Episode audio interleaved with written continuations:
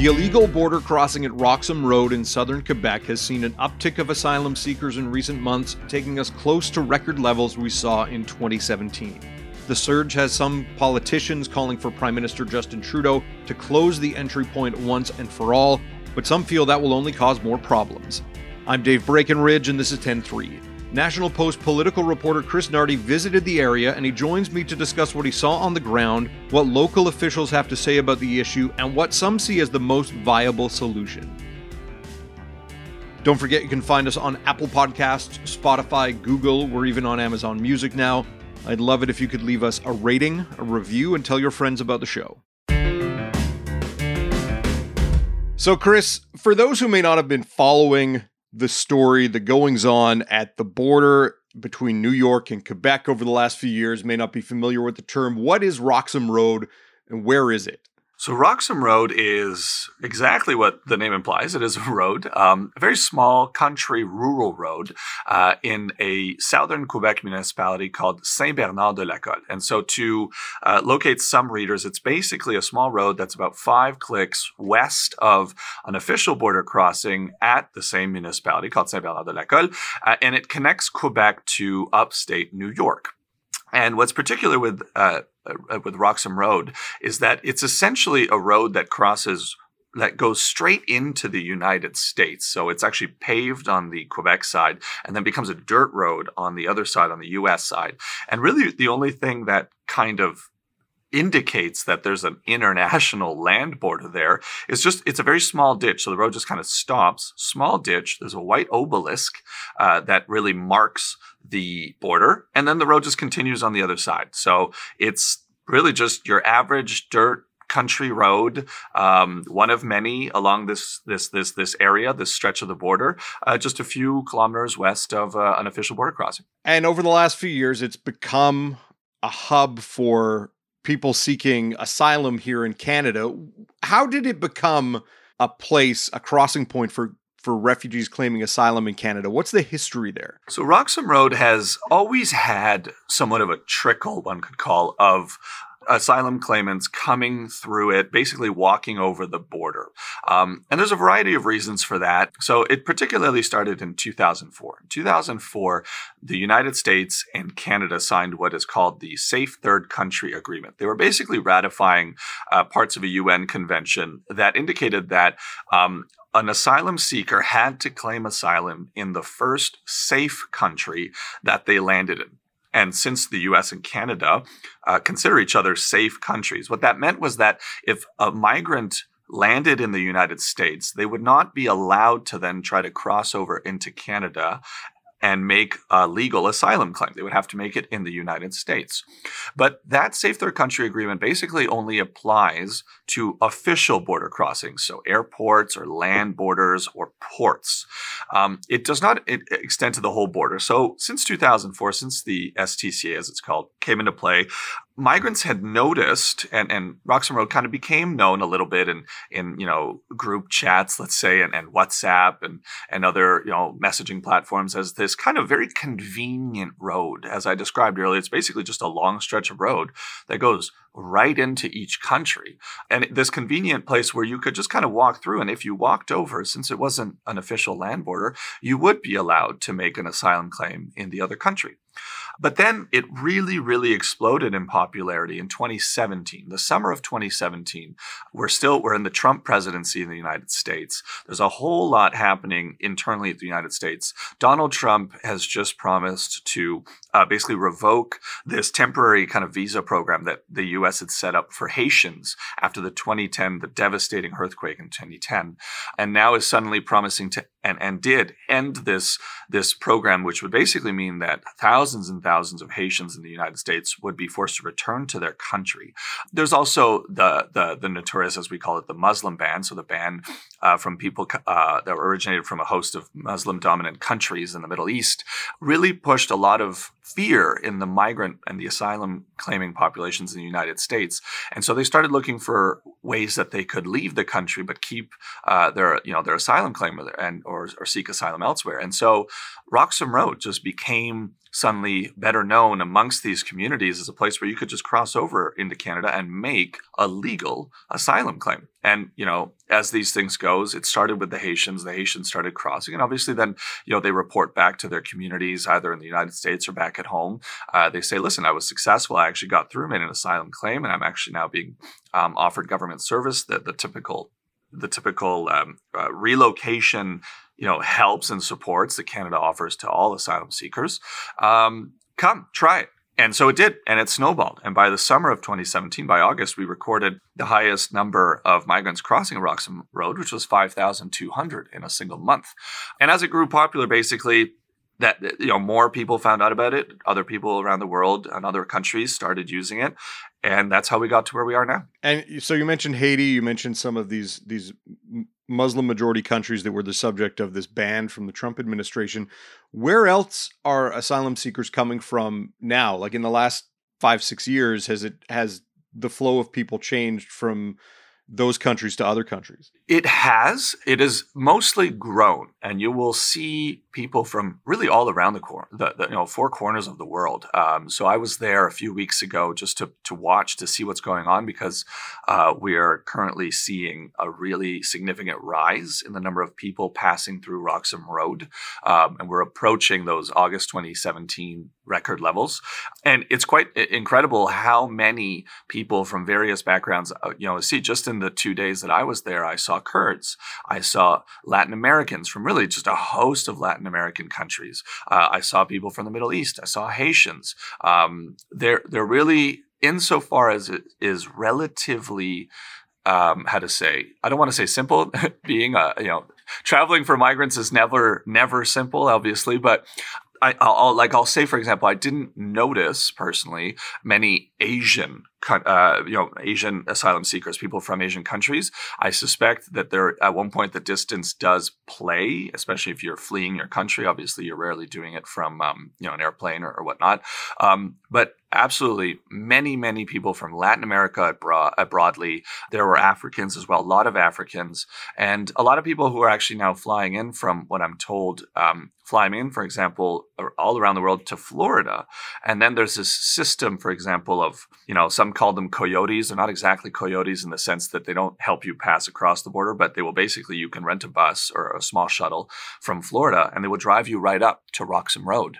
So there's, there's quite a developed infrastructure, but they're coming from all around the world now. And as you mentioned, you went to the community there, you visited the crossing. Like, what did you witness happening to these asylum seekers as they reach the border, as they cross the border? What, like, how does it work there? It's interesting to watch it with your own eyes because over the two days that I was there, I saw all sorts of scenarios play out of people coming in. So the first thing I noticed, for example, so like I said, on the US side, Roxham Road is just a really long dirt road. And so what is not uncommon to see at set times of the day when the buses come in from New York to Plattsburgh, which is nearby, um, is that you'll then see kind of a caravan of taxis, uh, these yellow taxis that come down this long dirt road, and then they'll arrive at the end of the road. It's kind of like a semicircle, and um, it'll basically open up, and you'll have migrants come out. So the first thing I noticed, for example, was what appeared to be a family of Haitians, two adults, three children, about eight or nine pieces of luggage.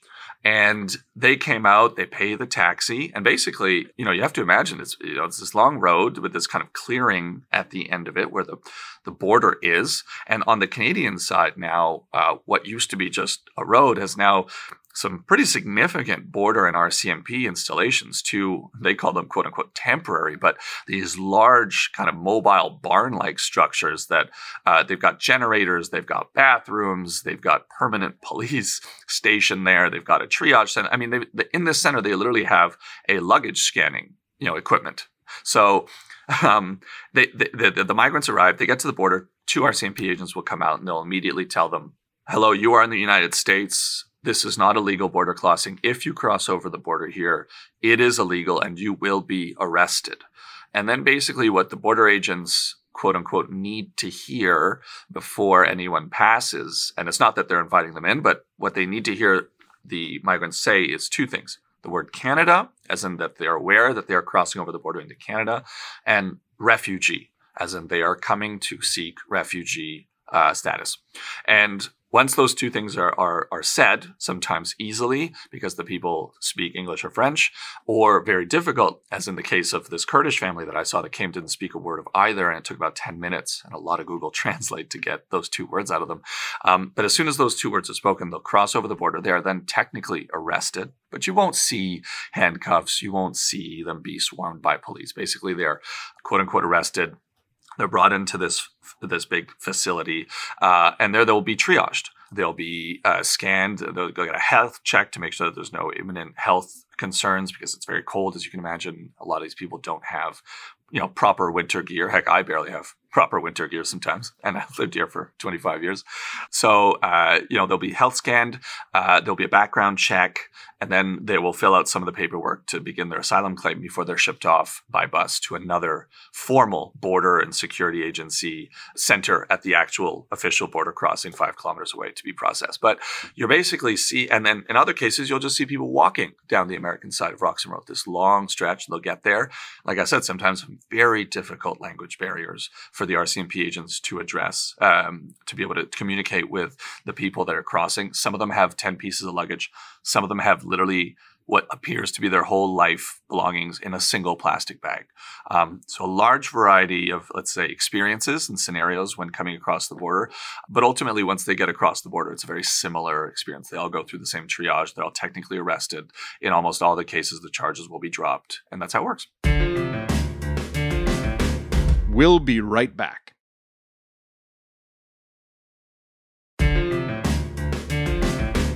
Now, did you have a chance to speak with RCMP officer or border services officers there, or or eh, you know about kind of their experience or what their thoughts are on this kind of influx of people coming in across the border? I did, I did, and uh, I also spoke a lot to the mayor of the community in Quebec where Roxham Road is located, Saint Bernard de Lacolle, um, and it, it, was interesting. So the RCMP agents, in some cases, were very kind and very talkative, and, and would give excellent examples of how sometimes it can be incredibly difficult, like I said, to communicate with migrants who want to pass simply because they don't speak any English or French. Like how do you how do you make sure that someone who is crossing the border illegally understands what they are doing and what they are coming to do if you don't speak a word of their language and they don't speak a word of yours, right?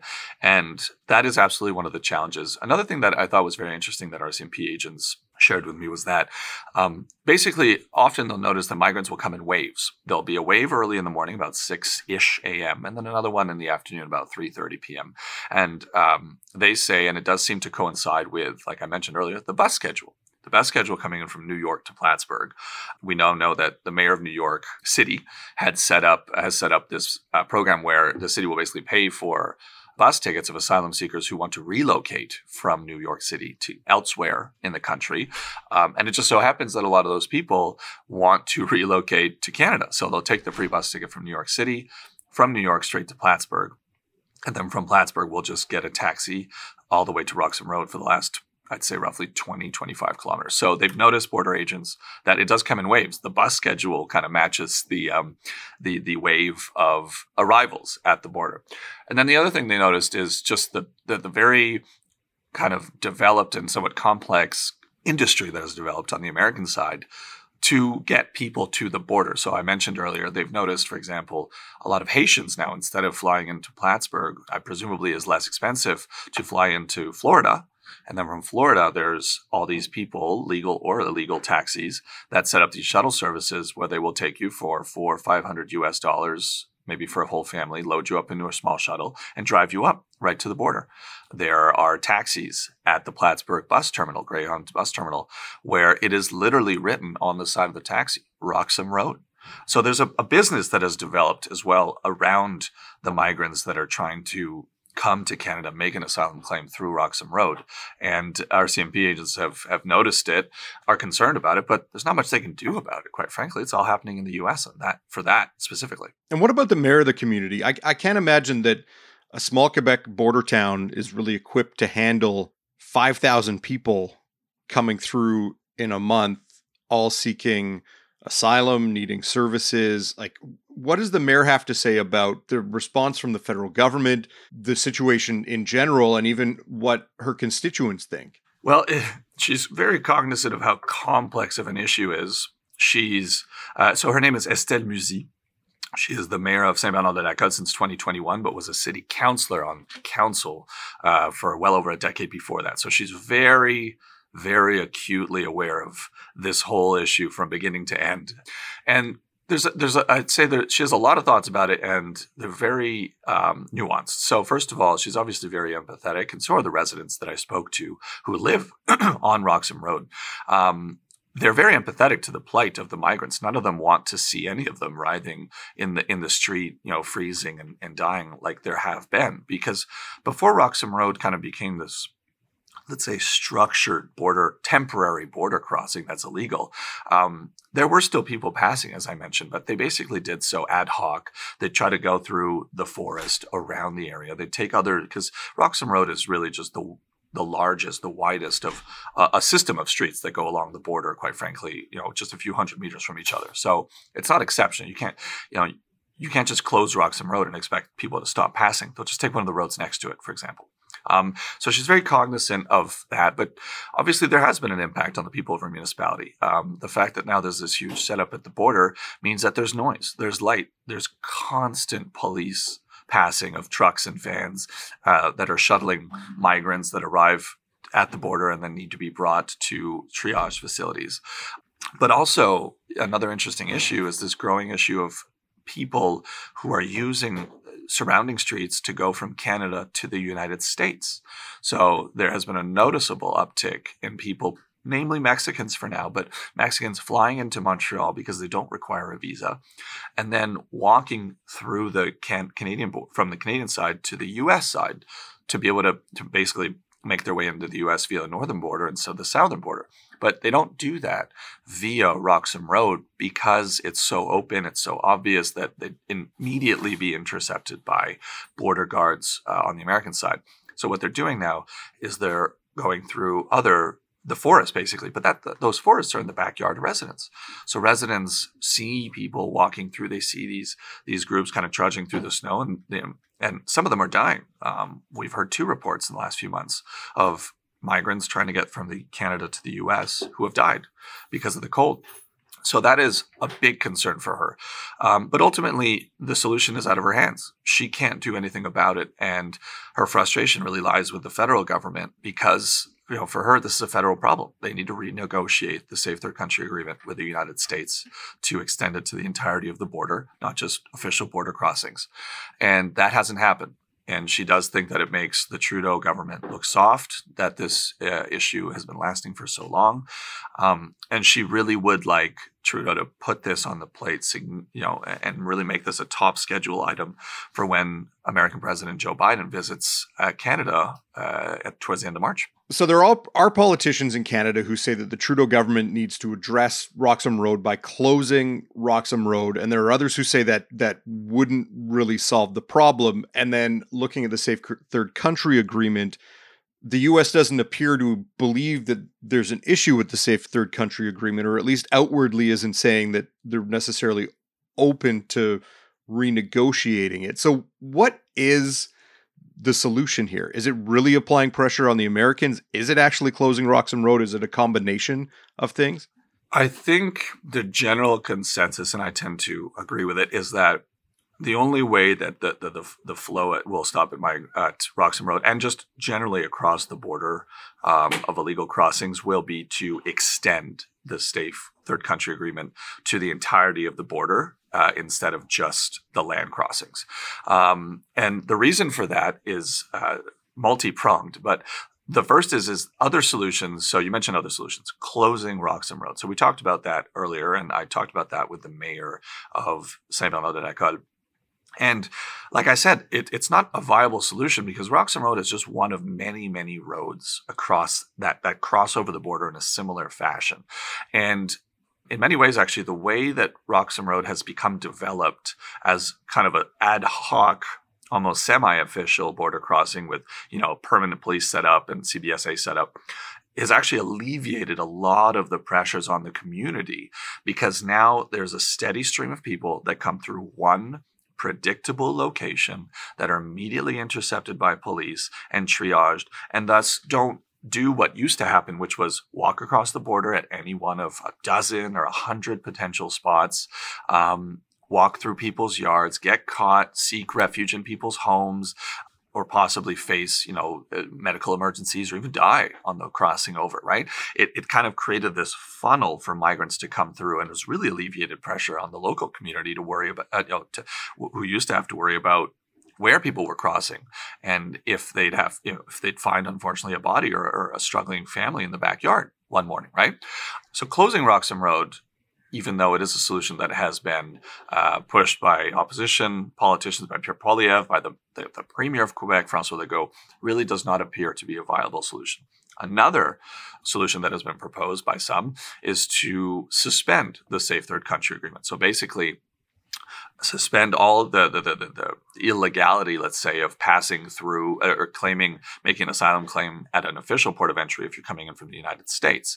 Um, but that I spoke to that with Immigration Minister Sean Fraser uh, recently, and he said that is entirely not on the table. And the reason for that is because it would it would just really kind of move the problem. And he's afraid that by suspending the Safe Third Country Agreement, what would actually happen was that it would send out a message to you know us you know uh, migrants around the world that Canada is more open than it is, and thus encourage them to make what can be an extremely perilous journey from their country to Canada. Um, in the hopes of making an asylum claim at the border, right?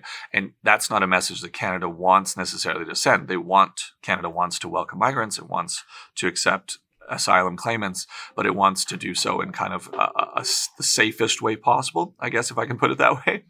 And to suspend the Safe Third Country Agreement would basically for the federal government be to like slam doors wide open and say, please come, make whatever perilous journey that you need to make to get here, and please come. So, what does that leave us? Well, it really leaves us with, uh, uh you know, renegotiating the Safe Third Country Agreement with the United States ex- and extending it to the entire border. Now, what's the issue with that? Well, the issue is is that the Safe Third Country Agreement, as it stands, is very convenient for the U.S. administration. Why? Well, because you have thousands of people who are leaving the United States and making asylum claims in Canada. Um, and I'm going to say this in kind of the most crude way possible, but in a way, it's it it they're passing the the the the, costs. I don't want to say the problem. If you know, you know, obviously migrants are not a problem, but basically migrants are not a problem for the United States if they come to Canada, right? And so it's actually very convenient to the United States right now that the migrants are arriving in the US and then immediately leaving because they don't have to think about them. They don't have to be concerned, especially for a Biden administration that is getting hammered by Republicans on border issues. So I think what it'll take, quite frankly, and this is, you know, as awful as it sounds, it's going to take more people, more migrants coming from Canada into the US from the northern border for the Biden administration to be like, oh, shoot, okay, this is now becoming an issue for us as well. We need to figure this out with, American, with our Canadian counterparts. And that appears to be happening already through meetings between Fraser and his American counterpart, uh, Alejandro Mayorkas, um, in, in recent weeks. So change is possibly on the horizon, but there was definitely very uh, there was very little willingness from the United States up until now. Well, it's certainly a complicated issue. I appreciate your reporting on it, and, and we'll see how negotiations may transpire between Canada and the U.S. if we get to that point. Chris, thanks for your time. My pleasure. Thanks for having me, Dave. 10 3 is produced by Tyler Dawson, theme music by Bryce Hall. Thanks to my guest, Chris Nardi. More from him at nationalpost.com. I'm Dave Breckenridge. Thanks for listening.